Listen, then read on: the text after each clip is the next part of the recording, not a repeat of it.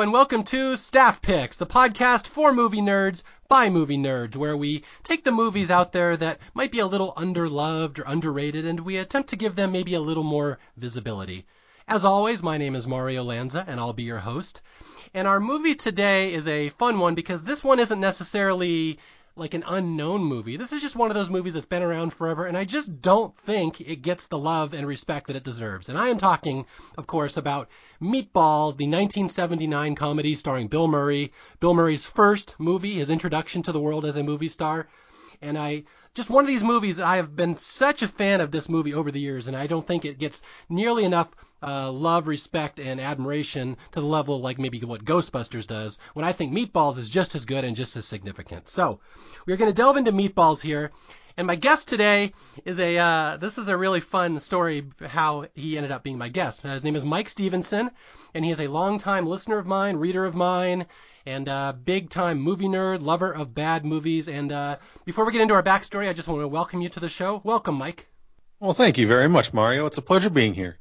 Okay, I got to get into the story. This is hilarious. You'll like this one. So, um, most people know I have another uh, podcast. I run one called Survivor Historians, which is about the TV show Survivor. And what's funny is on Survivor Historians, I'm always throwing out random movie references, just obscure references to movies from my past, just to see if anybody will get them. And there was one episode that I started with a quote from Meatballs. I said, Hello, welcome to Survivor Historians, the best podcast available in this price range. And this guy, Mike, wrote in and said, Is that a Meatballs reference? Did you just quote Meatballs? And since that day, we have been forever writing back and forth as pen pals as the Meatballs guys. We love Meatballs. We're always referencing it. So I just am so excited to finally get to talk to you, Mike. Oh, it's my pleasure. It's I've I've been looking forward to this ever since you announced this podcast. I'm like, okay, as long as you bookmark me for the Meatballs podcast, I am good to go. so why don't you tell us a little about yourself, your history? How did you become a fan of Meatballs? Did you grow up with this movie? Exactly, kind of how did how did you end up here today? Okay, well, I was born in '80, so a year after this came out, and I remember watching it just randomly. My my father had purchased it uh, probably from my sister. Um, and I watched it when I was about seven, and I got maybe half of the jokes because as a seven year old, you have no clue what a wet dream is. you have no clue what she wants it means. Nothing. I had no idea. I just liked the fact that Bill Murray was a goofball. Um, he was the camp counselor guy that if I ever went to summer camp, that's the guy that I wanted to be friends with. Just a complete goof, mm-hmm. awesome, and um, just completely loved that movie loved everything about it. And then as I grew up and watched it, I got more things about it, and I'm like, okay, you know. Granted, I, I, I used some some random harsh language in the movie, um, not to my parents' pleasure, but hey, that that's what happens. Yeah, then I found your your podcast and started listening to it. Then as soon as you made that that that meatballs reference, I was like, okay, this guy we, we need to do something about this movie. And when you announced this podcast and announced that you'd be doing Meatballs at some point, I wanted to bookmark that for my appearance because that's one of my top five favorite movies of all time.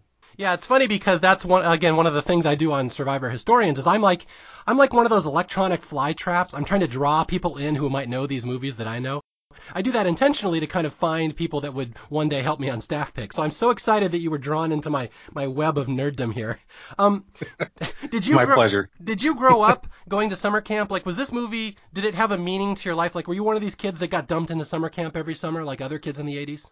Luckily for me, because I was not an outdoors guy, I wasn't. I'm very introverted, so summer camp would have been a nightmare for me. So uh, I did not go to summer camp. Um, I just kind of lived vicariously through these kids and what my experience may have may have been like, but I was too in my own shell to to go and do something like that. See, now I'm just the opposite. I had to go to summer camp every year. And again, this was pretty common for people who are younger listening. I don't know if kids still go to summer camp today. Like in the uh, 70s, 80s, that was just a part of the summer. You'd get home from school for the summer. And basically the the uh, the logic my mom always said was, "Mommy needs a break too." and so basically the kids get shuttled off to summer camp and again, this movie Meatballs was so omnipresent in the 80s. It was on cable all the time, just endless loops of it playing on TBS and stuff like that. And that was the thing. That's what kind of got you through the summer every year. Like, I hope, please God, give me a counselor as cool as Tripper from Meatballs. Like that's what you look forward to. And it actually happened. I actually had a really cool, like mentor, older brother type counselor in summer camp two years out of the, I would say 10 that I went. So not a huge success ratio, but that's the thing why this movie is so, it means so much to so many people over the years because this was just like a big part of the summer. This is the template for what a lot of kids went through each summer. Well, I'll tell you what, having two years of that is a lot better than, you know, having just a bunch of straight laced, very boring guys that you had nothing really to look forward to on that end, and just kind of hope that you can kind of get through your experience of camp. I don't know how long, you know, is it six weeks, six a month? weeks. It's a long time, yeah. Yeah, so it's like if you don't have anybody to keep it fun, then it's just like a big funeral procession to get from one end of camp to the other and get back home. Yeah, and I was very similar to Rudy in the sense that I was an introvert like you probably, and I would just sit there on yeah. my suitcase and I didn't know how to talk to anybody. So like this movie, it's it's really interesting watching this movie because why I like it now is not the same reason why I liked it as a kid. I don't know if that's easy to understand. And like when I was a kid, I watched it and it was funny. It was just funny and cool, and Bill Murray was like the coolest guy ever, and I laughed at all the jokes and the Olympiad stuff. And now I watch it, and now it's very nostalgic.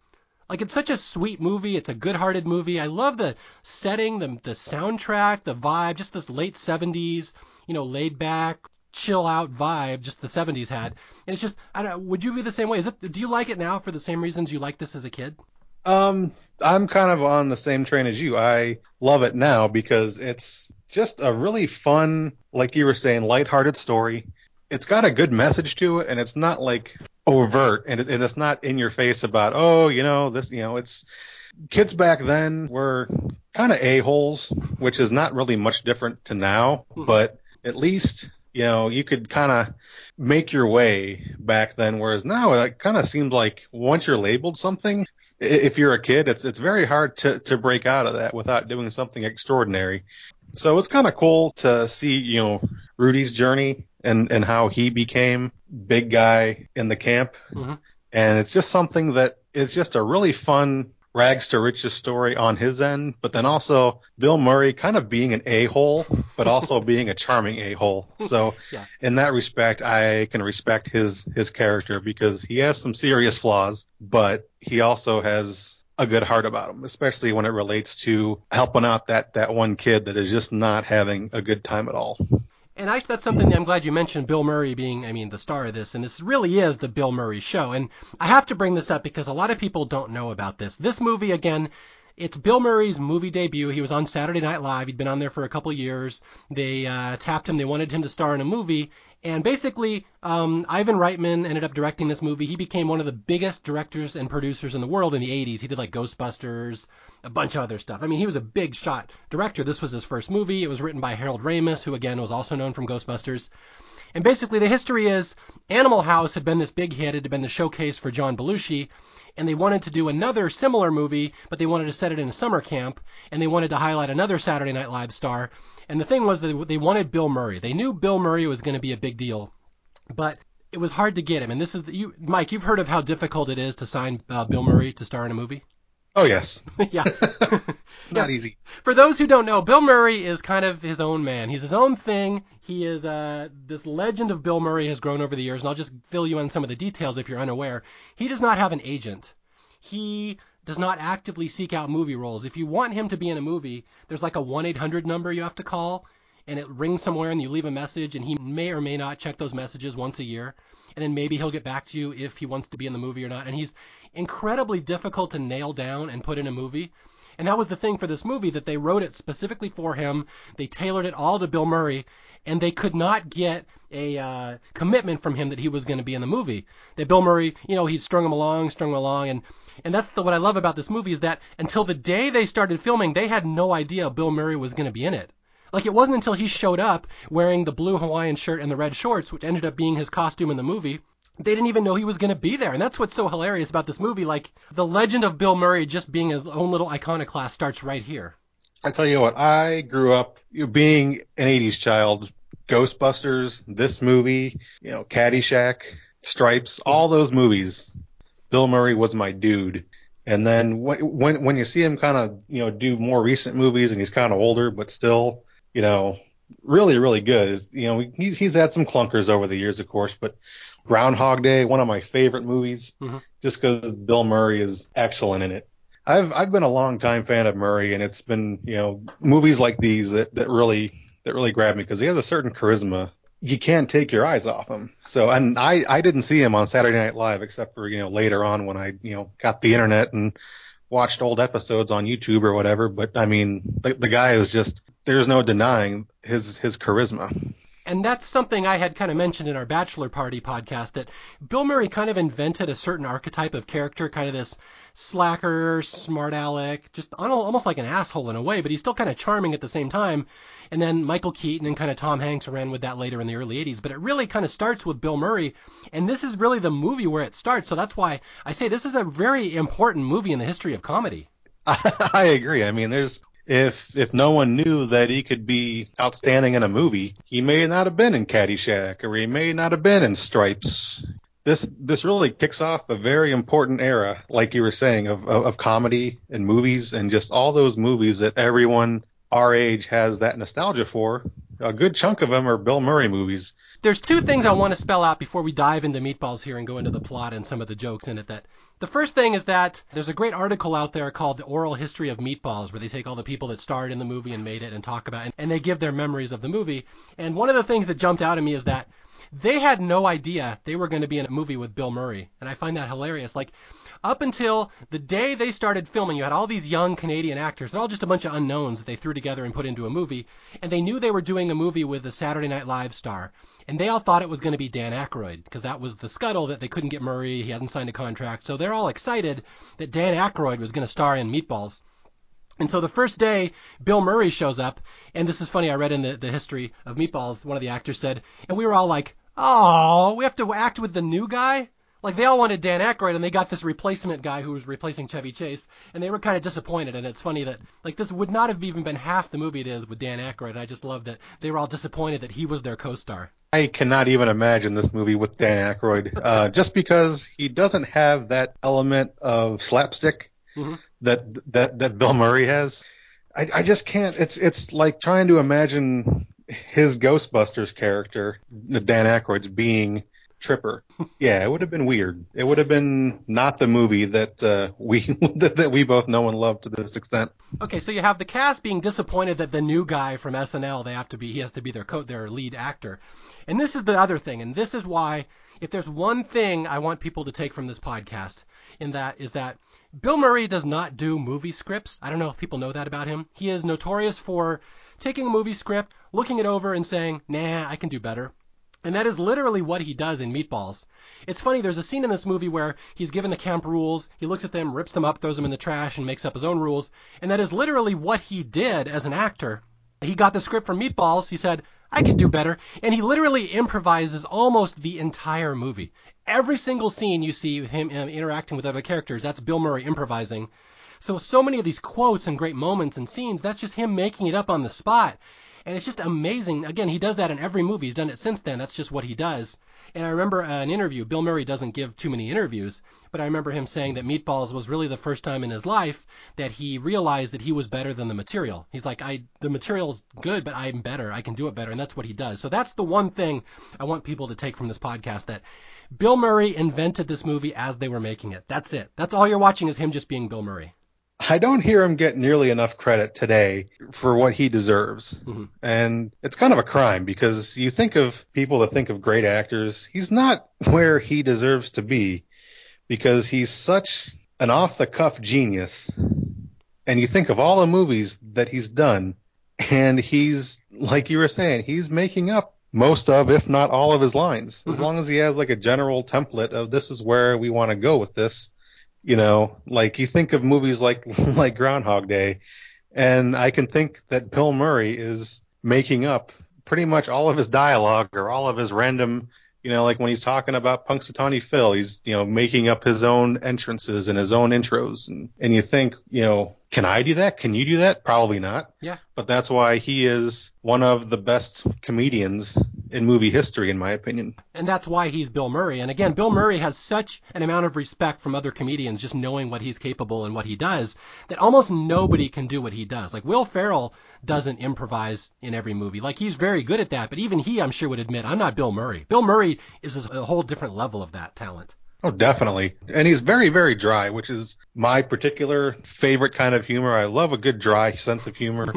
um, I'm not too crazy about like the over the top yelling, oh, ah, ah, look at me, I'm doing something stupid. Ah. You know, it's very witty, very dry. And that's not what he He's does. the kind of guy that, yeah, he, he can kind of insult you, but be hilarious while doing it, and you don't even realize you're being insulted. Mhm. That's that's what I kind of like about him. Without uh, delaying this too much, we're going to jump into this. We have a lot to talk about. I basically had Mike and I, I both came up with lists of our favorite little Murray one-liners, quips, scenes, moments, any little thing in Meatballs that jumps out to us. But we have to do kind of a cursory run through of the plot. We're not going to step through it step by step like in some of the other episodes because Meatballs there isn't really much of a plot. It's really, would you agree with this, Mike? It's really just like a, a series of little vignettes, like SNL sketches. That's what I was just about to say. It's it's it's like a whole bunch of random things that aren't quite connected, Mhm. but we know that it's going on during this time at camp, so it kind of goes together, but very few things lead one into the other unless you're talking about, you know, putting Morty in his sleep up in a tree or out by the road or in the middle of a lake, kind of running gags like that. But overall, very very few things and gags kind of, you know, roll on through this movie. Just kind of one scene and then boop, next scene. And there is a reason for that, and, and as I said earlier, they wrote the script specifically for Bill Murray. They had written this whole, or uh, uh, Harold Ramis and a bunch of other writers had written this thing called Summer Camp, and just to tailor it to Bill Murray, they basically beefed up this Tripper character, made him the star, and cut out all these other subplots about all these other CITs. So that's really why it's it. The movie doesn't hold together that well as a story. And again, I don't really care that much because I still love it. But that's why there's all these other characters you don't really find out their backstories because it's so much about Bill Murray. But there, there's a reason for that. That was because that's the only way they could get him in the movie. Yeah, and I'm not I'm not trying to like see the the Shawshank Redemption here as far as great stories. I'm looking for something to amuse me and be be lighthearted and yeah, I'm sorry, but I'm not going to follow, you know, AL's history with wheels from previous summers just so that we can get some emotional depth. In this kind of movie, you don't really need. You don't. Yeah. Okay. So just to run through it, this is a story of a summer camp, a camp called Camp North Star up somewhere in Canada. I'm assuming by Toronto. And again, this was a Canadian movie featuring many Canadian actors. It was a huge hit in Canada. It, it was like one of the highest grossing Canadian movies of all time, which is funny because we already talked about a similar movie, uh, Black Christmas, like this big Canadian horror movie. This was the big Canadian comedy. So yeah, it's a com- it's a summer camp called Camp North Star. There's a guy named Tripper who's the CIT director. CIT stands for Counselor in Training. He's the guy that trains all the counselors to work with the kids. It's just this established place. And again, anyone who's been to summer camp knows what summer camp is like. It's a couple weeks, you meet new friends, guys and girls hook up with each other. There, all these memories are made, and then at the end of the summer, everyone has to leave, and it's very sad because you're losing your friends and stuff. So it's just, it's like the 1979 summer at Camp North Star up in Canada. And again, there's two things that are going on at this camp. This is kind of a poor camp. It's kind of a camp for poor kids, and there's a rival camp across the lake called Camp Mohawk, which is all the rich kids. And I don't know how many times I'm going to talk about this on staff picks, what an endless trope this is in these 70s and 80s comedies that it's the poor kids against the rich kids and the rich kids are all assholes. That's the main thing in this movie. These are the poor kids, the working class kids, and they have to deal with these rich kids across the lake. And uh, despite the fact that many would label this as like a teen sex comedy, it's really not. It's really just a coming of age story in the late 70s with kids and hijinks at summer camp with this really, really sweet heart behind it and some depth to it. And the, again, the main stars are Bill Murray as Tripper, the lead CIT, and uh, Chris Makepeace. We have not mentioned him yet. Chris Makepeace plays a kid named Rudy, Rudy Gerner, who's this sad little lonely introvert kid who doesn't have any friends. And it's really the friendship between Tripper and Rudy that will drive this movie and, and give it a heart that it really shouldn't have but it's so darn sweet and that's what really calls out to this movie like how much it really believes in this little relationship these two have Oh, absolutely. And real quick, something that I wanted to kind of say here is that I don't think this was meant to be portrayed to be in Canada. Hmm. I think this was meant to be portrayed in the USA because at this bus station that that Rudy's at, about ten minutes in after he you know screws up these the uh, soccer game, there's a map and it's an outline of the USA. It's a, it's like it's like a Greyhound bus thing. Oh, okay. And like there various I I I don't think Canada has state penitentiaries. I think this was meant to be in in the USA somewhere just so that it would have a more wide-ranging audience down here rather than having various Canadian references, although the Canadianness of this movie is very evident just by the way that these actors talk. Yeah, this whole movie smells of back bacon. You can just tell. yeah, it's it's again it's set in Canada, and and we're gonna go back to Chris Makepeace here for a second. Chris Makepeace I've long said my favorite child star ever. I just loved the way he portrayed characters, and he only did a couple movies. This was his first movie where he plays Rudy, and again, again, Makepeace was just this Canadian kid, this nobody they plucked out of nowhere, and they threw him into a movie with Bill Murray. Like, how's that a nice start to your movie career? He's he's in here with Bill Murray. That's his entire job is to hang out with Bill Murray and just try to react to, to Murray uh, improvising. And then yeah, rough life. Huh? I know, rough life. And then uh, his second movie is uh, My Bodyguard, which we've already done an episode of. That's Makepeace's other big movie, where he gets to hang around with Ruth Gordon, who's Maude from Harold and Maude. And then like his next big movie was a TV movie called Mazes and Monsters in 1982, and his co-star in that is a young Tom Hanks. So this is this Holy was crap. Yeah Chris Makepeace's life as a young actor. Hang out with Bill Murray, Ruth Gordon, and then Tom Hanks. And then he didn't really do a whole lot after that. But man, did that kid lead a charmed life. And I just, again, are you a, a Makepeace fan like I am? Um, I I have not seen the other two, but the fact that he got to hang out with two of my top five favorite actors of all time, Murray and Hanks, Mhm. Is unbelievable. And I think I'm gonna have to, to to scope out these other two movies just just to kind of check him out and see you know how he grew up. Uh, granted, it's not too much time passing between this and you know his one with Hanks, but still, just to kind of see how he how he goes, Mhm. you know, being an actor is something that I'm kind of interested in. So I'm gonna check these out definitely. Yeah, Makepeace has these big, soulful blue eyes, and you can just see he, he portrays emotion very well. And again, this and My Bodyguard, two of my favorites. Mazes and Monsters, I don't want to hype up to people because it kind of sucks. And if you play Dungeons and Dragons, it will infuriate you because it's basically about a kid, kids who play Dungeons and Dragons. And because the game is so satanic, it drives them to kill each other and stuff and do these horrible things. So it'll piss you off. But if you want to see Chris Makepeace in there with a young Tom Hanks, it's a very fun little trivia bit. Well, I am definitely a big fan of young Tom Hanks because a, I'm I'm from a suburb of Cleveland, Ohio, and he did a lot of acting uh, in Cleveland back in the late 70s, early 80s. Mhm. Uh, so back when the Indians were in the World Series against the Cubs and everybody wanted the Cubs to win, uh, Hanks was out there, you know, pumping up the the Indians because he was a fan. He used to go to the games, so. Uh, right there. I mean, I'm I'm I'm a big Hanks fan from way back, from Bosom Buddies and Splash and Bachelor Party and all those. Uh, I've been a Hanks fan since probably earlier than I was a Murray fan, to be honest. You know, you're going out on a limb here admitting that you're a Tom Hanks fan, right? That's a very controversial stance to take. Yeah, I know it's wild, right? It's like, man, it's. I, I, might really as well like say that. I'm a I'm a fan of Satan, you know. Okay, are you ready to delve into the limited storyline of Meatballs, Mickey? Name is Mikey, not Mickey. Not Mickey. Okay. So anyway, yeah. So we're just gonna brush through the storyline because we got about a half hour of fun highlights to go into here. We have our lists are so enormous. It's gonna be hilarious.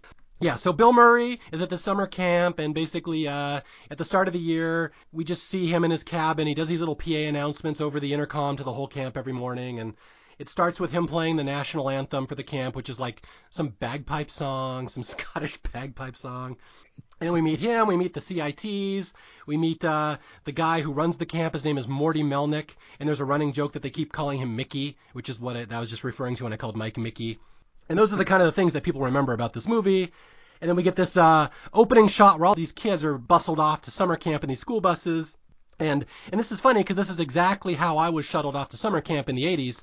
Is you drive down to Kmart or some other shopping center in the parking lot, and all these buses would be there, and the parents would say, "All right, okay, bye," and they just hand you off, and they, you're basically out of your parents' hands for four to six weeks. So, and that's exactly what happens in this movie, the Kmart handoff. Ah, Kmart. Sadly, that place is going out of business.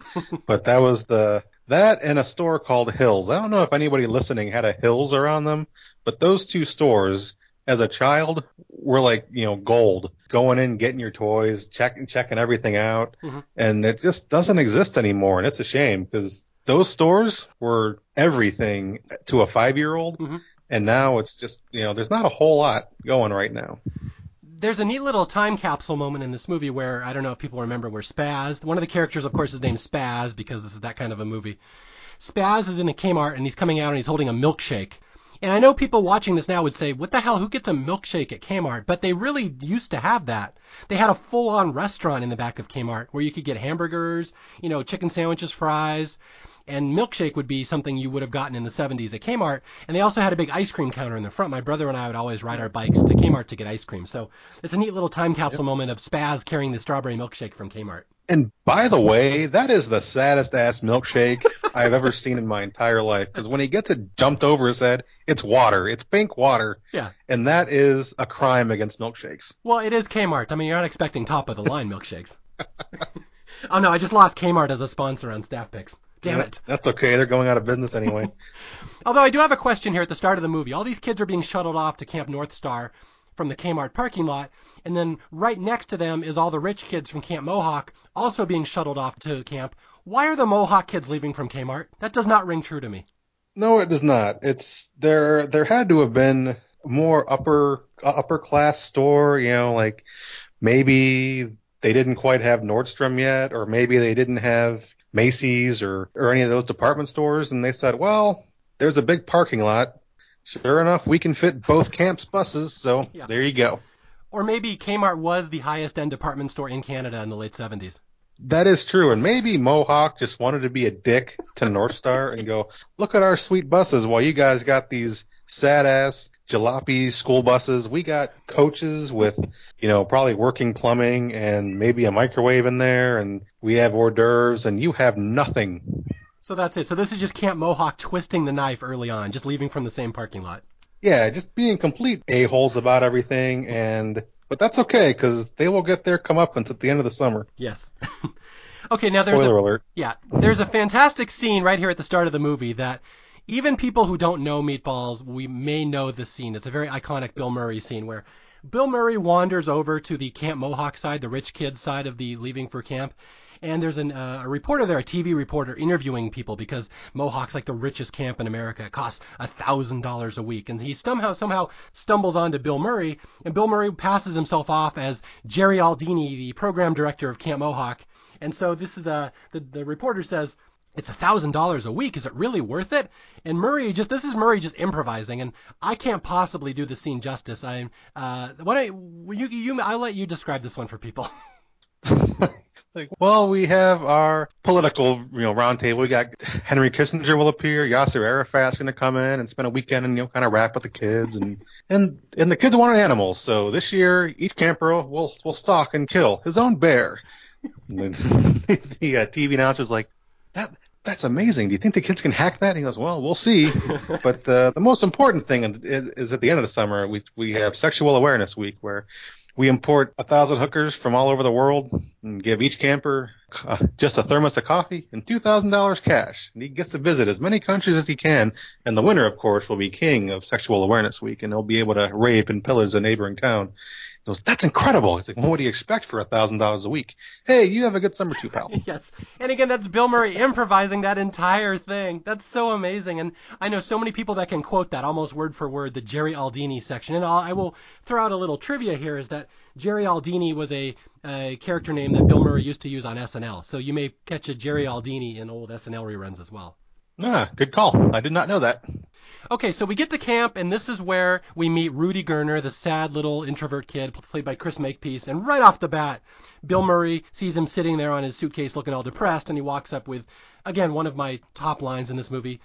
You must be the short, depressed kid that we ordered. Glad you could make it. and for right off the bat, Murray kind of takes this kid under his wing. He just, and you get the impression that Murray Tripper has been here at, the, I mean, he's been here at this camp year after year after year. There's always a sad kid. There's always a depressed kid, and Murray knows how to kind of, you know, draw these kids out of their shell. And it's, again, we just get this wonderful friendship between Tripper and Rudy that's going to last all the way to the end of the movie absolutely one of my favorite uh, like relationships in any movie ever. I think it's so well done, and the actors in it are so good here. I agree. I really can't think of many that are better as far as just strangers. Mhm. And it's just a genuine friendship, but not like some forced contrived thing. It's more of, okay, you, you can definitely see this happening. And, you know, today, you know, people may be a little bit more leery of, oh my God, this, this older guy is going to, you know, kind of start messing with this kid. But it's back then it was, it was all innocent and all pure. And it's not, you know, you just don't have the, the, what, what am I looking for here? The kind of, Cynicism. Cynicism. yeah, yeah, exactly. The the the cynicism of you know, oh, what's what's going on now? You know, it's you, you you don't even question it. You go, okay, cool dude. Yeah. Got- you know, gonna make friends with this kid and you know, kind of get him going on his way in this camp. And that was important, an important part of growing up for many people. I mean, boys in particular. I'm assuming girls as well, where you would find like an older brother figure, a mentor, and they would kind of guide you through life or through school. It's funny, even back in like when I was in third, fourth grade, second, third, fourth grade, somewhere in there, we used to have a Big Brother program at school where they'd hook one of us up with one of the kids at the high school. And the high school kids would meet these elementary kids and we'd kind of pal around with them. And I remember there was a kid named Rocky. He was my, he was my big brother. And I remember hanging out with Rocky and he'd tell me, you know, I'm a professional boxer when I'm not at school. And me being eight thought that was amazing that he was a boxer. Wow. But he actually technically was not a boxer. His name was just Rocky. But this was like an, an important part of growing up, and it's it's kind of sad. I don't know if many kids have that in their, their lives anymore, where you get these mentor programs. But in Meatballs, you see it, you know, in full display. This was a developmental step almost for boys growing up. Find the mentor and kind of pal around with them. Oh yeah, I mean, I I didn't have it so much like as a younger kid, but I went when when I got into high school. That was very crucial for me integrating into high school because a lot of kids that I knew that that were older that you know I had been on their father's baseball team as a kid and they you know they, they knew me from there and they knew me from the previous school I was in. They kind of took me under their wing and go, hey, this kid's cool. He's he, you know he, he's a good guy and helped me really make a lot of friends Mhm. and not feel so awkward and out of place um, going into high school because gr- growing up watching high school movies, I thought every kid was going to look like they were 25 because that's how high school movies looked back when I was a child. So I was I was deathly afraid of going to high school, but I was really helped out by by a lot of cool kids that basically introduced me around and you know, I had a teacher that was kind of like my own version of Tripper mm-hmm. and it just made life a lot easier. Yeah, it's funny. I read a couple modern reviews of Meatballs. People who are watching it for the first time, and one sentence always kind of jumps out at me that I've seen a couple people write. It's kind of a shady relationship between Tripper and Rudy, or it's kind of a creepy one, or it's kind of a weird one. I'm like, what movie are you watching that that's creepy? Like that's it's it's such a weird way that the world has changed that that's viewed as, as creepy that a that an older teen or a 20 year old something could be a mentor to a younger teen. It's it bothers me that people find that odd in this movie. Yeah, it, it, it's really annoying to me as well because it's, you know, heaven forbid somebody have a good relationship or any sort of, you know, friend relationship with anybody not of their own age or not of their own sex without it being seen as ulterior motives happening. You know, it's like, um, sorry, but this person's cool. I'm going to hang out with him and there we go. There's no reason to automatically assume the worst of everything, but people are triggered by any little thing anymore. And, um, it's just a shame that they, they watch this and can't take it at, at face value. Yeah.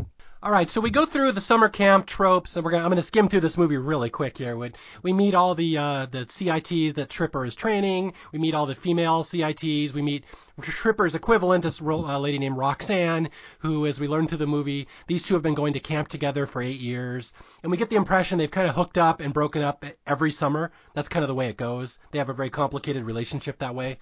And uh, are there any of the CITs really worth mentioning? I know that they're wheels, hardware. Anything? I, I know we have something noteworthy to say about AL, one of the lead female CITs. I know you were especially interested to mention this little trivia tidbit to people.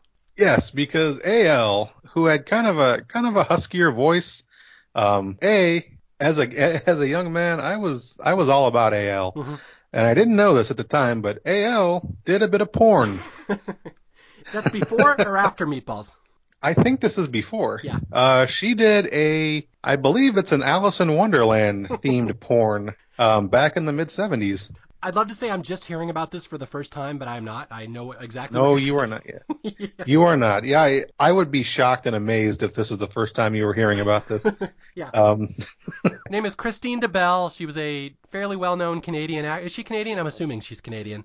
I I think she is. Um, and from what little I've seen of that, because once I found out about it, you know, as a younger man, I'm curious. I had to seek it out. I found it. It's, eh, yeah, it's it's 70s porn. It's not like you know we're we're talking about you know new wave point of view, you know, virtual reality porn. This is very very fuzzy. There's no bullet time in there or anything like that. No, no, nothing. Yeah, it says there's not a big Brazzers logo at the bottom corner. There's nothing like that. But it's just it's eh, eh. As a fan, I'm you know I was interested to see it, but uh, overall, I'll only remember her for this movie. Yeah, okay. Just for the record, her name is Kristine DeBell. She was in uh, some porn before she did Meatballs, and I know she disavows it. I've I've actually friends with her on Facebook, and she has mentioned, oh, it's not porn, it was just softcore. But uh, take it for my uh-uh. word, it's not. It, it, was pretty hardcore porn. So anyway, she was in a movie, but let's remember her for the sweetness of Al and Meatballs. One of our, again, my favorite as a kid. I thought she was hot. I, I was absolutely had a crush on Al. I had a crush on Wendy, yeah. the blonde girl. So a lot of the CIT. Oh, Wendy. A lot of the CIT is very uh, memorable, but we'll just kind of skip through their stories. We go through the movie here. We see all the summer camp tropes. Uh, there's a little thing in the cafeteria every day where they do gossip, where they read all the camp news. There's a, a, wonderful little summer camp thing. I don't know if anybody would know this if you've never went to camp, where there's a game that you play at summer camp where if everyone's sitting around a table and someone farts, you have to raise up and put a finger next to your nose, and then everyone at the table has to do that real quick, and the last person to put their finger up has to clear the dishes, do all the dishes. And you see it in this movie. They don't explain what it is, but if you've been to camp, you know the finger fart game. Are you aware of the finger fart game? I was not aware that that's what triggered the finger going to the nose. I just thought it was some random thing where you try and get some sucker to stack all the dishes at the end of the meal. Oh no. Yeah, so we've we've covered now porn on this and finger fart game, so it's it's, it's oh yeah. Well. Okay, so yeah, so we run through, and, and Rudy's not having a good time at camp. He gets picked on. Uh, he's going to run away from camp. Tripper kind of runs across him in a bus station, leave, getting ready to, uh, to leave town. And Bill Murray and Chris Makepeace have this wonderful scene where Murray kind of basically tries to win him over with humor. It doesn't work, so Murray just drops the act and says basically, you know, come to me if you have problems, and I'll be your buddy, and we'll get through this summer together. And it's really nice scene. And there will be two other several similar scenes to this throughout the movie. Basically, so Rudy attaches himself to uh, Tripper. Tripper goes jogging with him. This will become a, a storyline later that Rudy is learning how to become a long distance runner with Tripper. And uh, let's see, uh, I'm just skimming through here. We have uh, Tripper just making announcements over the PA. We have an overnight camping trip where Tripper tells a ghost story, and it's a really memorable scene. We have an uh, random scenes where Tripper and the CITs kidnap Morty, the guy who runs the camp. And then really the whole movie culminates at the end of the movie where uh, there's an Olympiad. Apparently North Star competes in this Olympiad against Mohawk, the rich kids against the poor kids, and the, the poor kids have never won. They always lose. Let's see. Should 12 we, straight years. 12 straight years. Yeah, this is the 13th Olympiad, and yeah, the Mohawks are cheating. They're doing all these, uh, you know, uh, unsavory tactics to win the events. And then basically what's going to happen is there's a, it's a two-day Olympiad. In between the two days, Bill Murray, Trip, his Tripper character, gives this big speech one of the most. Is this the most iconic Bill Murray scene? Would you think the "It Just Doesn't Matter" scene? Honestly, if colleges and even pro teams that are kind of underdog teams would just have this scene on before a game, they'd come out ready to run through a damn wall. Yeah. In fact, I'm kind of I'm going to lobby for the Browns to start doing this because Jesus Christ, it can't get any worse than last year. It's about time to come out and defy the odds and do something good for a change. So hmm. this is the scene that I would show that locker room and just it doesn't matter if we win or we lose because we're we're going to give it our all and we're going to kick some ass. It's funny you say that because there are sports teams that ha- that have used this scene before. I do know back in the 90s, 80s in Seattle in the Kingdome in the Mariners game when the Mariners were going were down going into the ninth inning, they would always play some inspirational scene from a movie up on the Diamond Vision, and this was one I remember seeing from time to time. It just doesn't matter. It just so this this actually has been used for that purpose in the past, and it's funny because uh, Ivan Reitman, who who wrote this movie or directed it, said even admits that scene was a direct ripoff of John Belushi's. You know, did the Germans was it over when the Germans bombed Pearl Harbor? Hell no! Like this that this scene was in a direct attempt to copy what they did in Animal House with John Belushi's speech. But I would argue that Murray's speech is better. Oh, definitely. That's as much as you know, Animal House was just kind of a groundbreaking movie, and it spawned a whole genre of movies, which I think there's a Netflix documentary about that. But I mean, this is just, it's b- between that and William Devane yelling, let them play in Bad News Bears and Breaking Training in the Astrodome. Those two right there are just, that was my childhood sports, you know, pump me up moments right there. Yeah. Yeah, for those who don't know it, just even if you don't watch Meatballs, Google that scene. Just type Bill Murray, it just doesn't matter, where he psychs up the camp to go take on the Camp Mohawks, the rich kids across the lake. It's a fantastic scene. Bill Murray's like a televangelist in it almost. He's got so much energy. And I remember reading in this the oral history of Meatballs that the the counselors, the actors didn't know what Murray was going to do in that scene. They just knew he was going to give some kind of pep talk. So all their reactions are spontaneous to him just making this up as he's going along. And I have, to drop a little SNL trivia here on people. Um, a couple years after the original cast left left SNL, the new cast took over in 1981, and they were terrible. They were just they were the worst episodes of SNL with Charles Rocket and Gilbert Gottfried and all these guys. And in an attempt to salvage that season, they brought in Bill Murray as a host to kind of save the show. And this was his opening to the show in 1981. He gathered all the, the cast members together and he basically recreated this speech from Meatballs where he tells them, you know, your show sucks, the critics hate you, you're probably not going to last more than a couple more weeks, but it just doesn't matter. It just doesn't. So it's like an homage to Meatballs, and I always love that little moment from that season. I need to go find that, so thank you very much for dropping that on me. Okay, yeah. So so the the North Stars fight back, and again, it's these little poor kids against the rich kids. They come back and win the Olympiad, and it all comes down to Rudy, the the, the little sad kid at the start. He's now a, a trained runner because Tripper's been running with him every day. He runs the last event, the Olympiad or the the marathon. He wins it. He becomes the hero. And just like that, it's a happy ending. Rudy becomes the hero kid in camp. Tripper's the guy that uh, his mentor that trained him. And then we get all these good, sad goodbyes.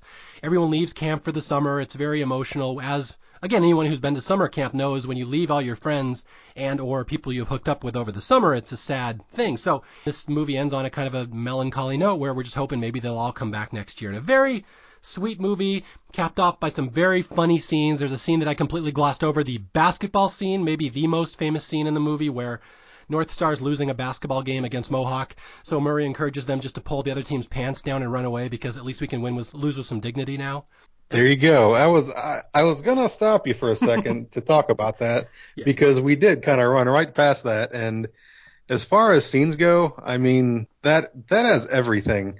A the the the Mohawk cheerleaders mm-hmm. ry- rhyming pain with again um, which is a one of the big clues to its Canadianness. Yeah, I have to say something. Mike and I had a uh, disagreement before we we started this podcast. What these cheerleaders on Camp Mohawk were actually saying. And it's one of these things, they're doing a thing at this basketball game. It's between the two camps, and the cheerleaders from Camp Mohawk are saying, death, injury, blood, and pain. Mohawk, Mohawk, win. And the next word is something that Mike and I disagreed with. For years, I thought it was win a game. And Mike said, no, they're Canadian. They're saying win again. And I yep. listened to it, and you know what? You were absolutely right. I would totally backtrack any uh, disagreements with you. You were correct. They are saying death, injury, blood, and pain. Mohawk, Mohawk, win again. Yep. And the reason why I'm kind of keyed in on that, because I used to watch wrestling back in the 90s, and Chris Jericho would always have these speeches being Canadian. He would always say, and you will never, ever forget me again. so that that kind of keyed, that kind of really refreshed that that Canadian speak uh, between that and How I Met Your Mother, um, with with all the with all the Canadian jokes and just Barney Stinson making fun of Canada, going, "I'm going oot of my mind." that kind of convinced me that I was hearing it right. That it was again. Yeah, I was kind of tipped off in the Olympiad when they had the football game and the team had to punt on third down. That's how I knew they were in Canada. okay. So anyway, anyway, the basketball scene, one of the most iconic scenes in this movie. Again, North Star just getting their asses kicked. They're not going to win basketball against these rich snobs. And uh, so Bill Murray says, well, we're going to lose, but let's just lose with some dignity. And so it involves them pulling down the other team's pants and running away, which when I'm eight, I think that's the funniest thing I've ever seen in a movie. So I don't know if it still holds up that well, but it's a really classic scene. Although I have to say, the goofiness of seeing these like amazing basketball players on the other team, the Mohawks. These are 70s Canadian basketball players where they're all just tall, white, goofy kids with, with afros and mustaches. So that's that was the peak of Canadian basketball in the late 70s. The big bushy mustache guys. Oh yes, and then also randomly, uh, Wheels had the North Star version of Mohawks basketball uniform. Orange orange shorts, white tank top. Wow. So I, I, I think uh, that that may have caused a bit of confusion for a both you know North Star and Mohawk. Just who the hell am I passing to? I I see white and orange, so it's getting the ball, you know. So uh, just kind of one, of the random things that I caught about this movie and how low rent Canton North Star was because they had nothing except for what whatever people brought with them. So hey, if you have the same uniform as the other team, eh, oh well. Not only do they have nothing, but they're so poor that Tripper also has to drive the bus. that is true. But hey, at least he got to proclaim it was the proudest moment in North Star history. All right, we have run through, you know, uh, peripherally of Meatballs. Again, I just want people to watch this movie. It's a movie that's so special to me and so special to so many people that grew up. I just would like people to experience it and just love its its feel good 70s Canadian summer camp grooviness. It's just a fun movie. But now we're getting to the part. We got the last 20 25 minutes here of this podcast where this movie is chock full of one-liners, quips, quotes, references. Bill Murray just being an, a smarmy ass. So many fun little moments in this movie is that I would say, like my brother and I would just quote this movie endlessly when we were kids, and not even like jokes, just like little things like uh, there's a hot dog eating contest, and one of the guys before he sits down looks at the hot dog and says, "What? No mustard?" And my brother and I used to say that anytime we had hot dogs as kids. It was just we thought that was the funniest thing, and it's not even a joke. It's just a meatballs reference. So, excuse me, one second. Random thing about that that scene. The uh, Fink and the stomach, as he was called, mm-hmm. I think I read where they both died within like two weeks of each other, and some kind of it, it just randomly how it worked out. But those two actors, I think, passed away within like two weeks of each other, which is just odd. Wow. And I don't know where I read it, but it was kind of crazy. Is that recently? Did they die like into the 2000s? I think it was maybe within the last five to ten years. All right, well, let that be a lesson to you kids. Don't overindulge in hot dogs because you will only live 40 more years. Yeah, and by the way, how many hot dogs were in that thing? Like a hundred? I mean, that was obscene. What? No mustard? okay, so I have asked Mike uh, to come up with a list of 15 to 20 favorite little meatballisms just to go off and we're going to compare our lists. And I will say off the top of my head that I sat down to make a list of 15 to 20. I ended up coming up with 71. So this will be very hard for me to narrow these down because I love this movie so much. Mike, why don't you start us off? Something random that you appreciate that makes you laugh about meatballs. The little kid that didn't want to get on the bus. There was a group of little kids that just did not want to get on the bus and they were giving Candace a hard time. And one of them just yells out, "Go blow a frog." how does that even like? How does that even come across the mind of a child to, to to go blow a frog? They were like six years old. How do they even know what that meant? I've never caught that line. I've, I mean, I, I know exactly what scene you're talking about, and I was watching it today, and I heard the kid say, "Go blow," and I didn't really catch what he says. So he literally says, "Go blow a frog." Yeah, because they were like, "Go, go blow," and then then the other one's like, "Go blow a frog." It's like, what? Those little Canadian hoodlums. What kind of mouths did they have on them? Tell you, just no running lawless all, all over the countryside, talking about blowing frogs. Well, that does explain why this movie is so popular among frogs. Yes, although they did manage to kill a frog, so oh yeah, you know, swings and roundabouts. It might have been autoerotic asphyxiation. Maybe they were combined somehow. wow, this podcast just got really dark. Yeah. Poor frog. I apologize to all frogs that are listening. Go ahead and lighten us up there, Mario. All right, so here we go. So this is a, fa- a favorite Bill Murray moment where there's a scene in the movie, and a lot of people won't remember this. It's very subtle, where Bill Murray is explaining the rules to his CITs, and there's a character named Spaz right behind him who is just kind of a klutz.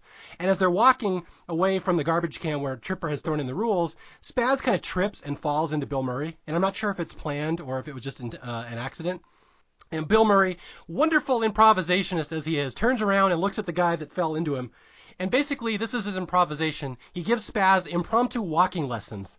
He goes just right, left, right, left. and it's just such a funny little Bill Murray moment. And he doesn't linger on it. It's not like a punchline. It's just something he says to the other actor. Just right, left, right, left. Yeah. Just just a little funny dick moment, but it's still kind of you know, hey, let's let let's get your uh, crap together there, Spaz, because uh, you know there's women watching.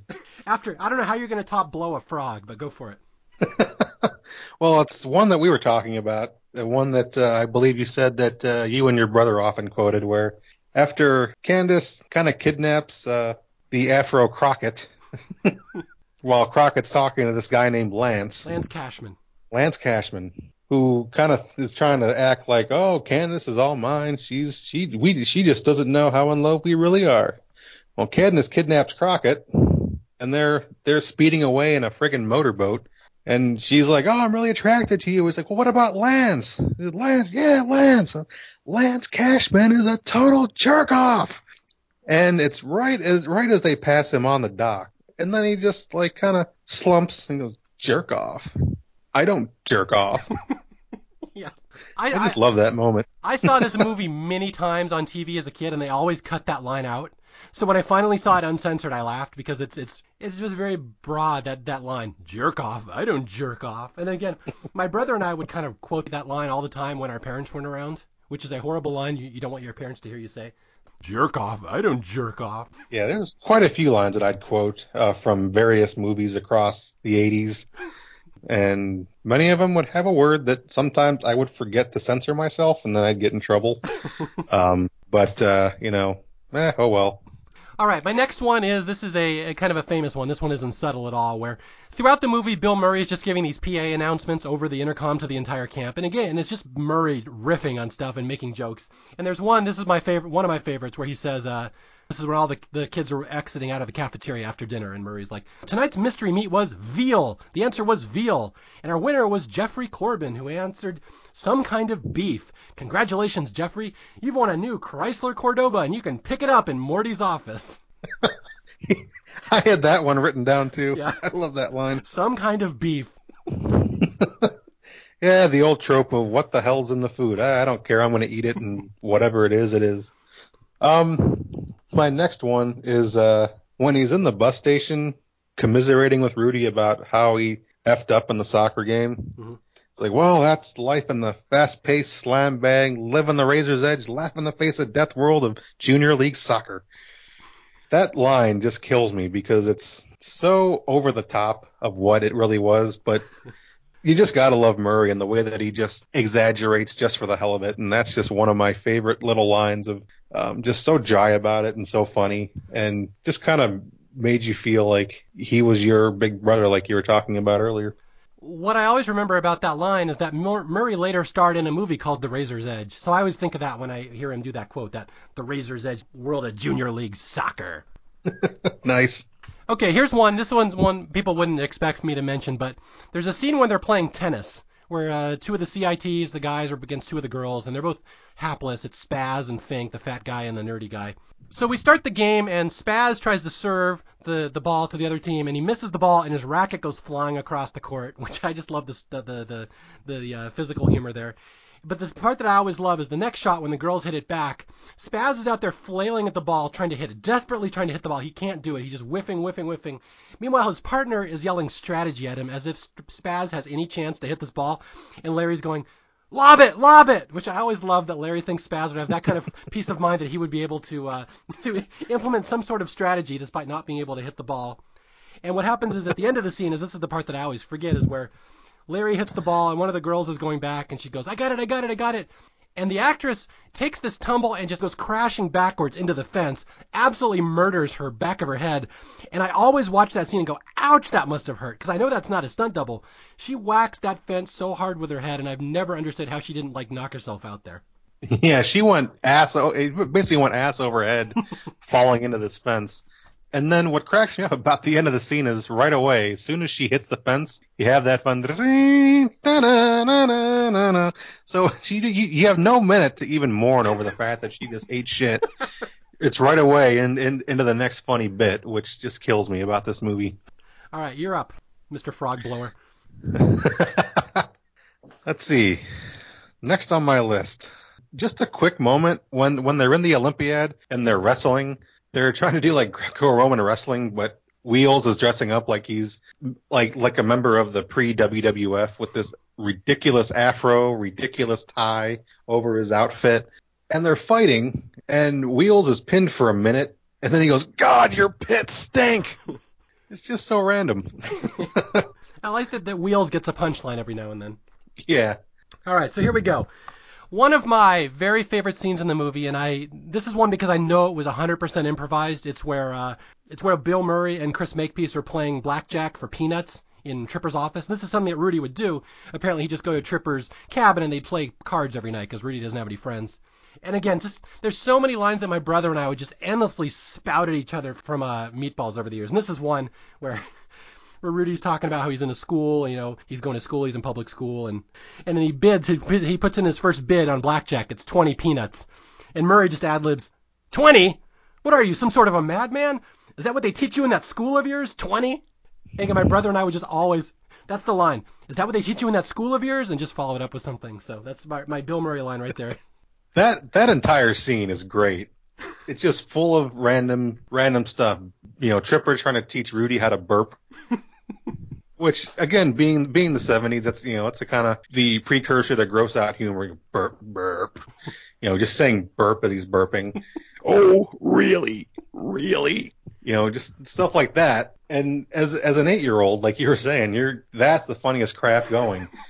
Um, but then as you get older, the line, ah, enough of this playing for peanuts.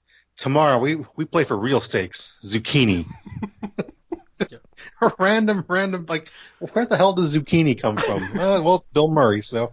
All right, and I'll follow that up with the next line, another one that my brother, my brother in particular, loved this one. Children starving in India, and you walking around with this whole sombrero full of peanuts. I hope you sleep well. okay, I'm going to go another one from that same scene, and this is one that people tend to forget. Where, and I think Chris Makepeace might be improvising too. At one point in the scene, they're talking about Rudy going to school, and uh, and Rudy actually shares some information about his life. It's the only time he ever says anything proactive about things he likes. He's like, you know, I think I like history the most. It's fun to imagine that I'm in some other time or a different place.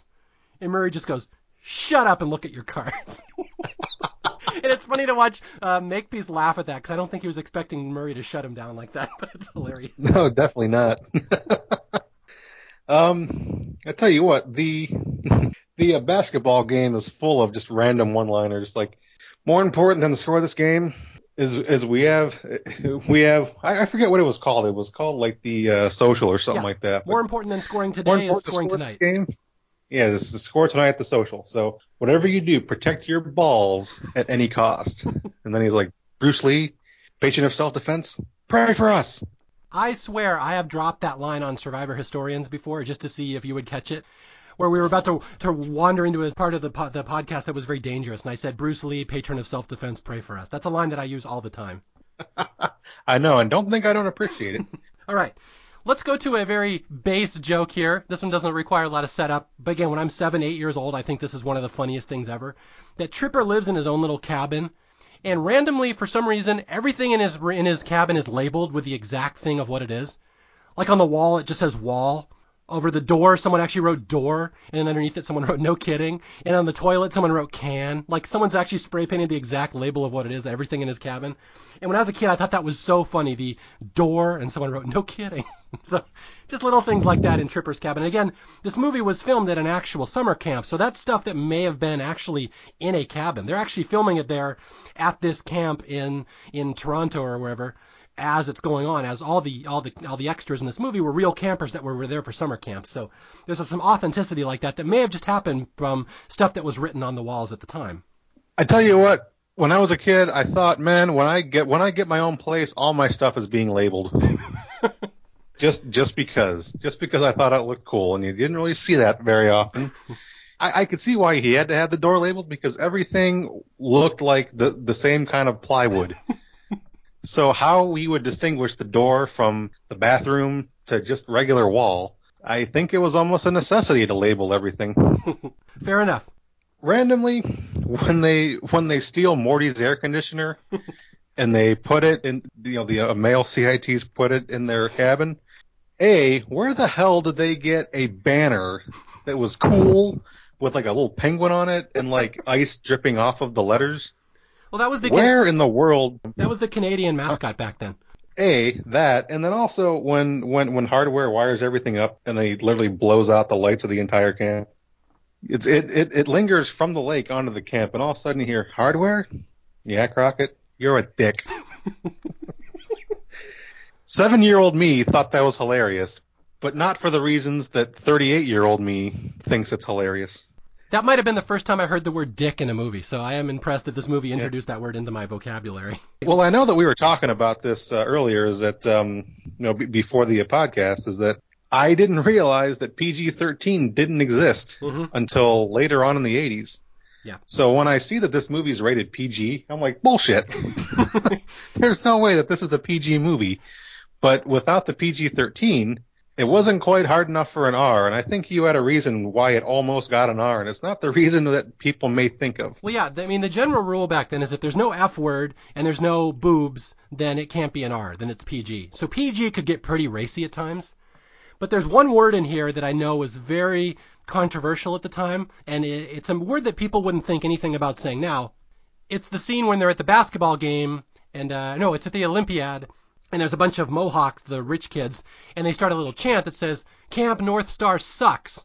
And in 1979, that was basically saying the F word, saying the word sucks. And I say that because I know in the mid 80s, I was in class once and I was giving a speech and I used the word sucks in a speech. And the teacher threatened to fail me on the spot, basically, and, and report me to the principal, which I was not aware that it was such a bad word. But in the late 70s, saying something sucked is saying you give fellatio, you give blowjobs. Like that was that is an R-rated word, so it's um, it's very surprising that it would slip through in this movie and they'd still give it PG because that was such a vulgar term at the time. And again, it's a word that nobody even thinks twice about using nowadays, but in the 70s it was much different.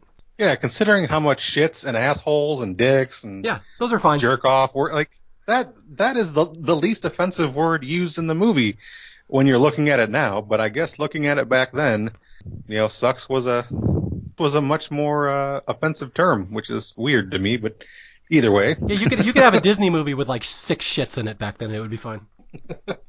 Okay, here's a random one where uh, it's a, just a Bill Murray improv line where Bill Murray's jogging with Rudy, and uh, Bill's like, "Do you know how to do this? Do you know how to do this? Do you know how to hotwire a car?" And Rudy's like, "No." And Bill's like, "Well, you'll learn in class." that's, that's just a little Bill Murray quip right there.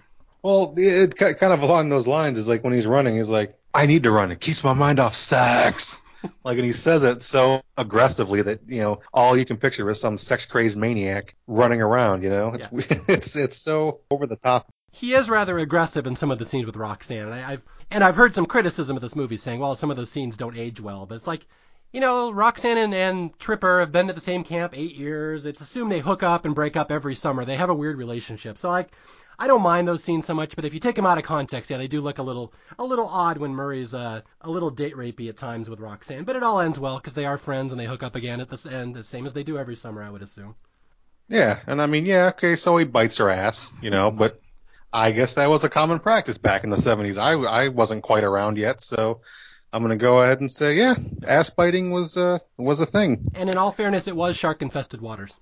Yes, definitely. So, hey, you know, if if you're gonna get in shark infested waters, you gotta you, gotta expect a little ass biting happening. You know, could have been worse. It's just like Alex Kintner, he knew the price. Oh man, there's so many so many little scenes. The scene where the girl CITs are in their cabin reading this sex novel, and Spaz and Fink are below the uh, cabin listening with raging boners, assuming.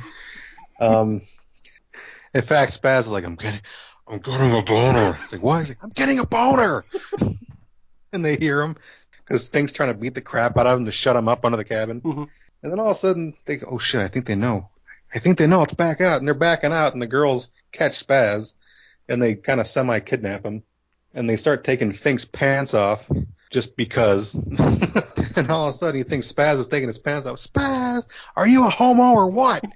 and then the next morning, Tripper with the announcement, and there's a very fat pair of pants hanging up on the flagpole today. Yeah, and for non-summer camp people, that is a tradition. That it was a tradition to get somebody's pants up on the flagpole. That's just kind of what happens at summer camp, and everyone cheers.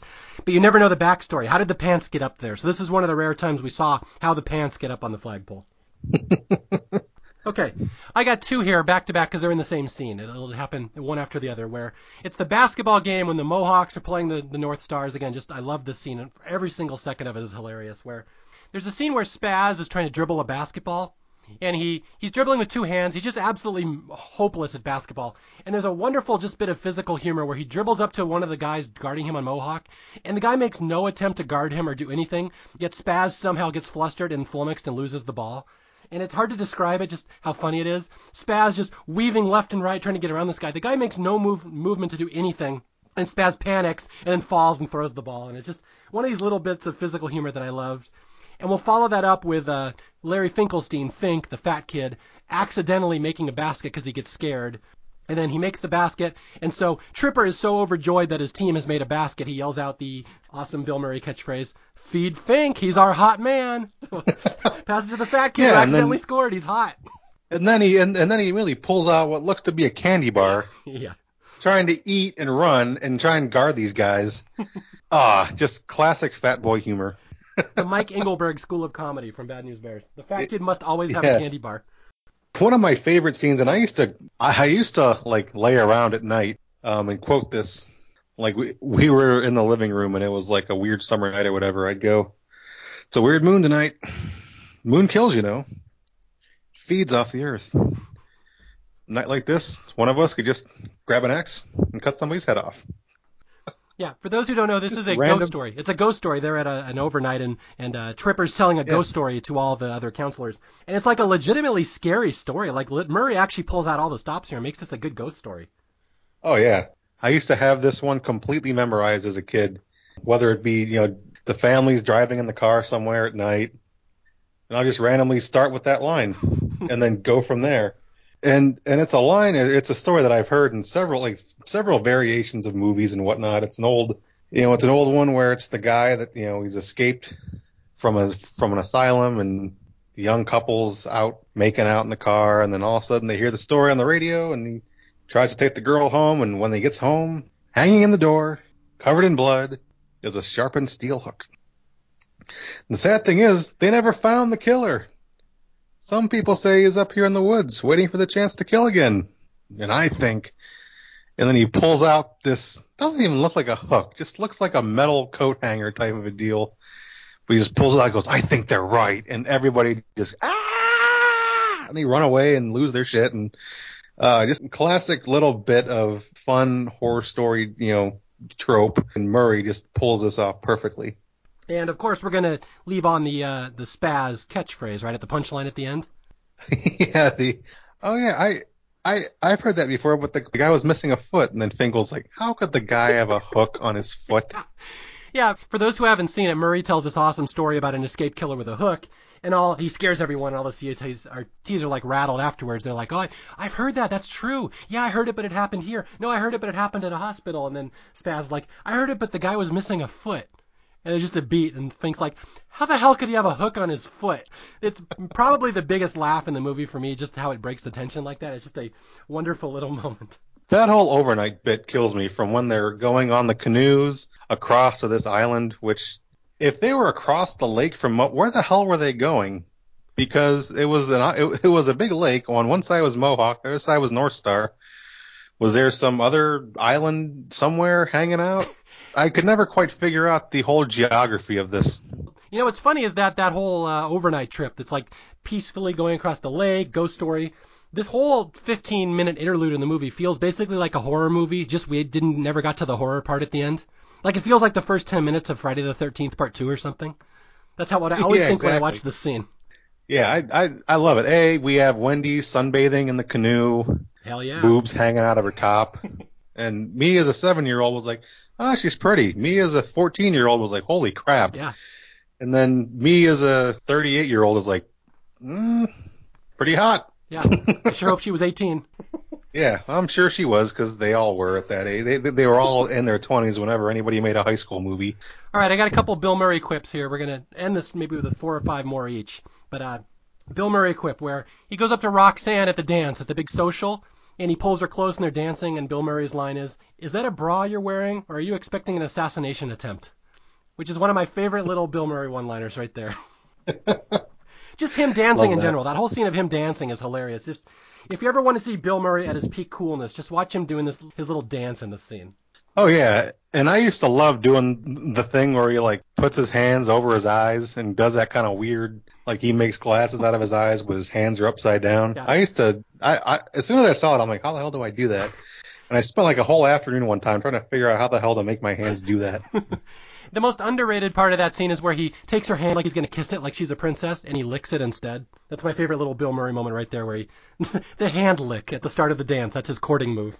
Yeah, it's the uh, George Clinton Parliament Funkadelic move right there where he just, you know, licks her hand and you can change the record, but don't you change. just a random deadpan comedy is when he's hanging out with Rudy right before the race. He's like, okay, Rudy, how's the leg? It's, like, it's good. Say it's good now, but if, if if you don't win, we cut it off. yep, that was on my list. I was going to finish with that one. Good choice. All right. So let's see. Got a couple more. Man, this is tough because I still got about ten more, but I'm going to try to be be uh, selective and only pick four. Here's a Bill Murray line where uh, where uh, Rudy is uh, is uh, querying Tripper if he likes Roxanne or not, and Rudy's like, "Do you like her?" And Tripper's like, ah, "I don't really like her," and Rudy's like, "I like her," and Murray improvises, "Well, you're not exactly known for your taste." And that's another line that I use all the time. I know I've used that on Survivor historians, and I've used that to people in the past. Someone says, "Well, I like this," and I'll always say, "Well, you're not exactly known for your taste," and that's again 100% right out of this movie. That's a Bill Murray imp- improvisation to uh, Chris Makepeace. Yeah, that's something that, that I need to start and kind of incorporating into my, you know, general vernacular about people when they try and tell me, you know, what they like or whatever. Like, well, you're not exactly known for your taste because it's it's such a like a low key slam at somebody that that they might not even realize that they just got owned right there. All right, what do you got? One of my other ones is, you know, kind of right in that general scene where where they try and figure out who the hell's going to run this marathon like, well, what about Rudy Gerner? It's like, well, well, no offense, but that you know that kid can that that kid can't even catch a football. It's like, well, for your information, Philip, you know he's such, he's such a dick. You know, trying to explain this, like, you know, he's he's I forget what he says, but it's something like he's he's got a he's a all-state track and field runner, and he's got some kind of a congressional. He's on some recognized from some congressional committee or something like that. And people were like, well, no one else is going to do it. You know, they were talking about getting Fink to run it because they were just out of options and Jackie got her leg broke, which, by the way, can I just segue into just how much of a dick every kid was on Mohawk between the ones that literally tried to hobble Jackie, like misery style, crashing into her knee, which all of a sudden became a broken ankle, which I never quite figured out how that traveled down there. Canadian medicine. Yeah, weird. And then like even in the little five year old potato sack race, these little five year old a holes are just knocking the shit out of North Star kids, and it's like, oh yeah, that's cool, you guys win. And all these blatant cheating maneuvers that no one ever calls anybody out on. It's like as a kid, you're like, how could you not see that? That's not fair. back back in those days, it was every every person for themselves. Yeah. So you're taking some very hot takes here on the podcast. A, you've you've admitted that you like Tom Hanks, and B, you think that the Mohawks were jerks. So you're taking the controversial you know, stances here. I am known for my taste as far as controversial opinions, as in I don't have any really. I mean, the most controversial I could say is the girl that was supposed to be 16 is hot as hell, but deep down we all know she was like 23 or something like that, so that's fair game. All right, I'm going to end with three here. These are my three final, then I'll let you do whatever you want to finish up with. There's a line right at the end where it's like the very last line in the movie where Roxanne is going to move in with Tripper for the first time and they're going to share a house and and he invites her to move in and she's like, "Is it big enough?" And Murray improvises, "It's got a double bed." Which I just always love that line. Is your house big enough? Well, we can bang. so that's a great. That's what it's there for. Yeah, that's a good Bill Murray improvisation. And there's another one here where uh, this one is fantastic, where uh, he's uh, Murray, Bill Murray is getting Fink ready for the hot dog eating contest, and Bill's like, uh, you know what these hot dogs are saying? You know what they're saying, Larry? They're saying this is the year that Fink beats the stomach. And the actor that plays Fink kind of picks up some of the hot dogs and listens to them to, to kind of play along with what Murray's saying. And Murray, quick on his feet, says, "No, it's a couple of guys over here, but they're saying it." Just very, very quick-witted improv right on his feet. Let Bill Murray reacting to what the other guy's doing. And then my third one here is that uh, Hardware is competing in the high jump, and he asked Bill Murray for some advice. Do you have any advice for my high jump? And Murray's like, Yeah, try to jump very, very high. that's a line that's so deadpan it always makes me laugh. And I just have to finish with one here in that during the it just doesn't matter scene, everyone's going, it just doesn't matter, it just doesn't matter. The very last shot of that scene is we cut to Lance Cashman, and he's totally unimpressed by it just doesn't matter. He's the one guy in North Star that does not impress by Bill Murray's rah rah speech, and you know he's going to go back to his uh, cabin and jerk off. So that's why I just I just love that little shot of Lance Cashman looking totally unimpressed by the best scene in the movie.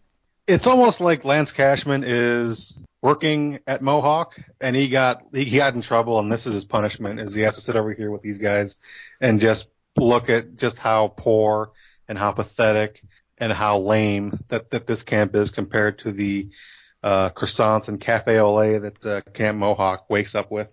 so anyway, Meatballs, a movie that clearly Mickey and I love. Uh, sorry, I mean Mike this is just a movie that's so near and dear to my heart. It was on TV endlessly through the 80s. It was one of those movies that so many people grew up with, are fond of. Just uh, it's one of those things that people like the movie, but I think people just kind of, when they think of this movie, they think of a certain time of their life, the summer, growing up, summer camp, stuff like that. It has lots of very strong memories for people.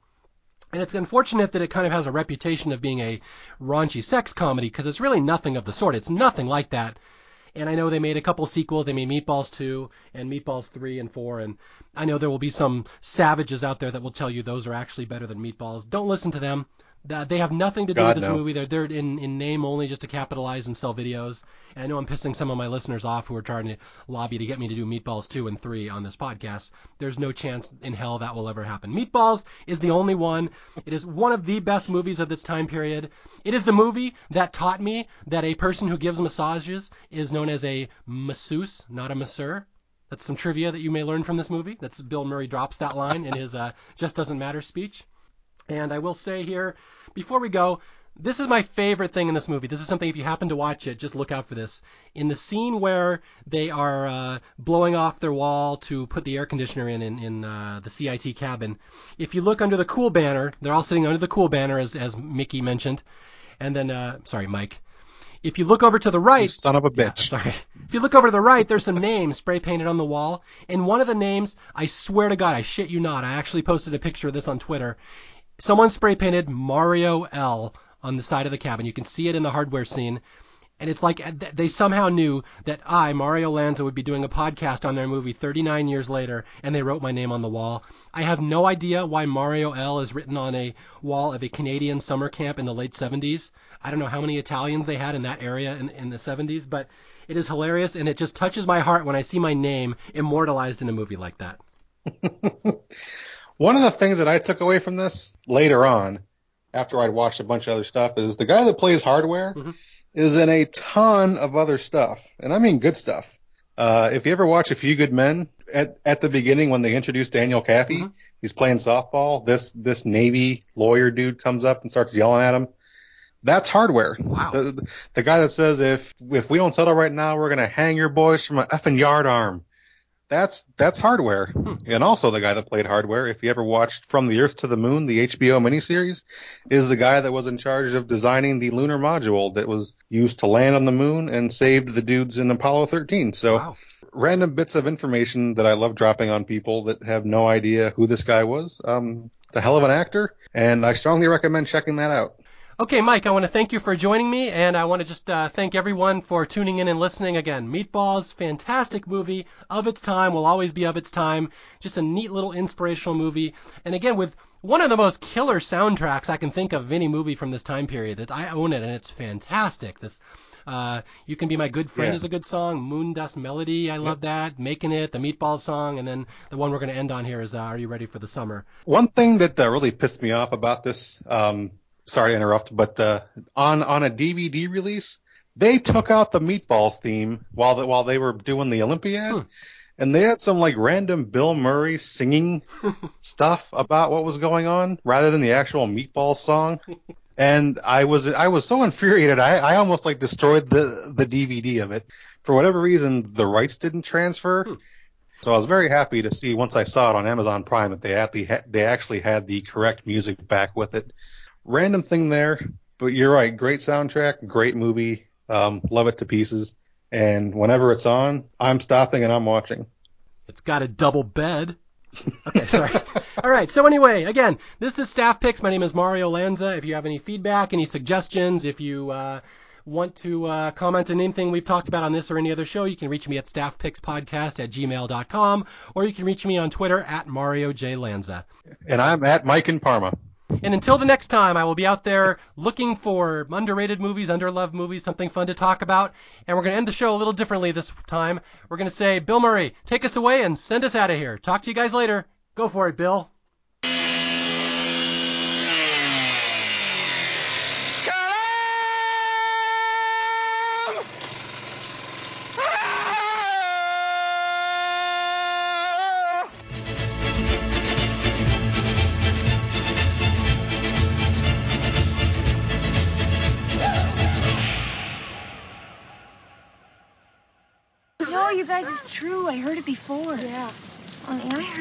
Beach. Yeah. Yeah, well, I- no, I heard it happen in a park. Well, I heard it, but the guy was missing a foot. How could the guy have a hook on his foot?